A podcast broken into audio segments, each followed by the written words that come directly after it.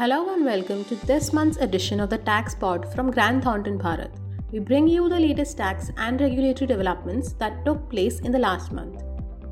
Let's begin with key direct tax developments.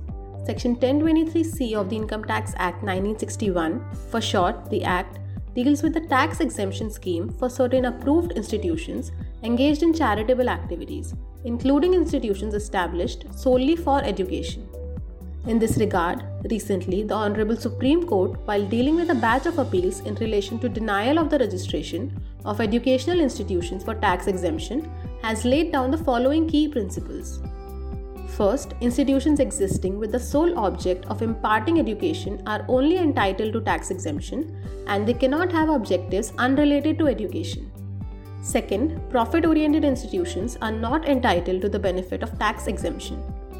Third, generation of profits incidental to the educational or related activities would not bar the institution from seeking approval for tax exemption. Fourth, tax authorities should examine the objects and genuineness of the institution. Disproportionate weight should not be given to incidental profits generated.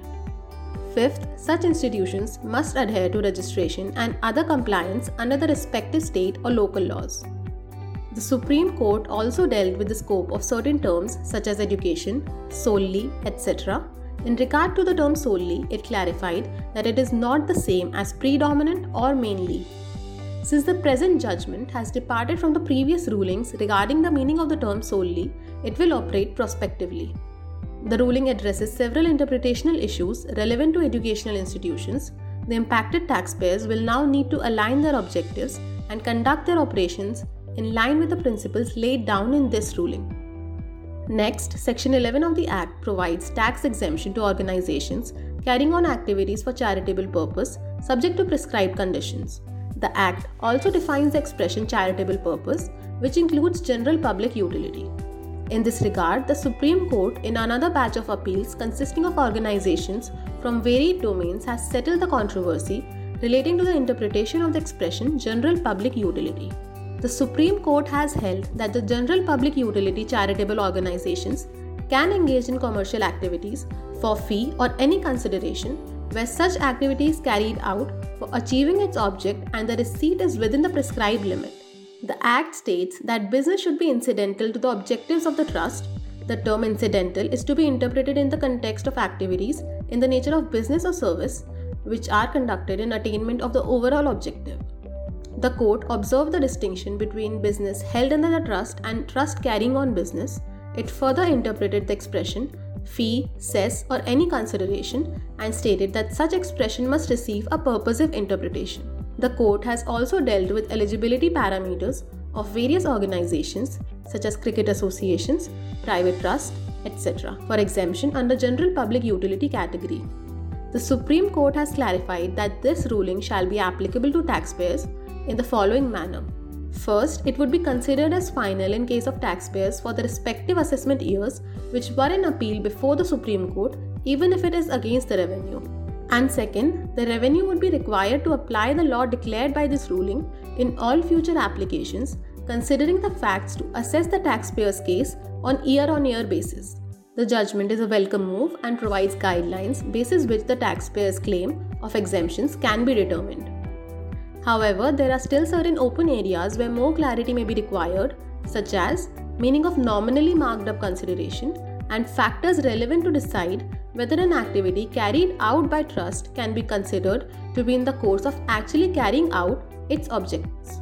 The taxpayer will now be required to assess the impact on the facts of their case and evaluate the way forward. On the indirect tax front, recently, the Madras High Court has ruled that the tax authorities cannot be expected to assume that the available credit will be used to offset the tax due until the taxpayer files a return and debits the respective registers. Therefore, having credit does not protect taxpayers from the imposition of interest on late tax payments. The ruling appears contrary to the established legal principle that interest is compensatory.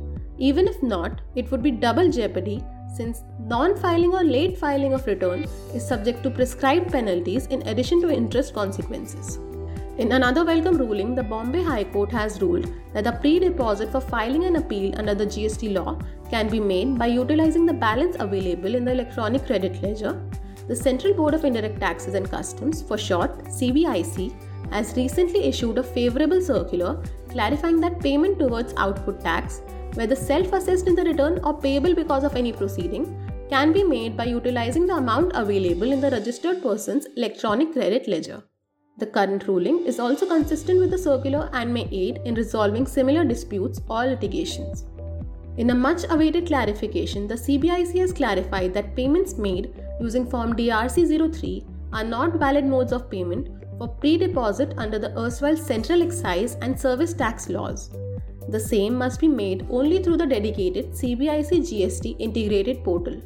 For all the latest GST related developments, download GST Compendium from our website www.grantthornton.in. That's all for this time. We'll see you next month. Bye.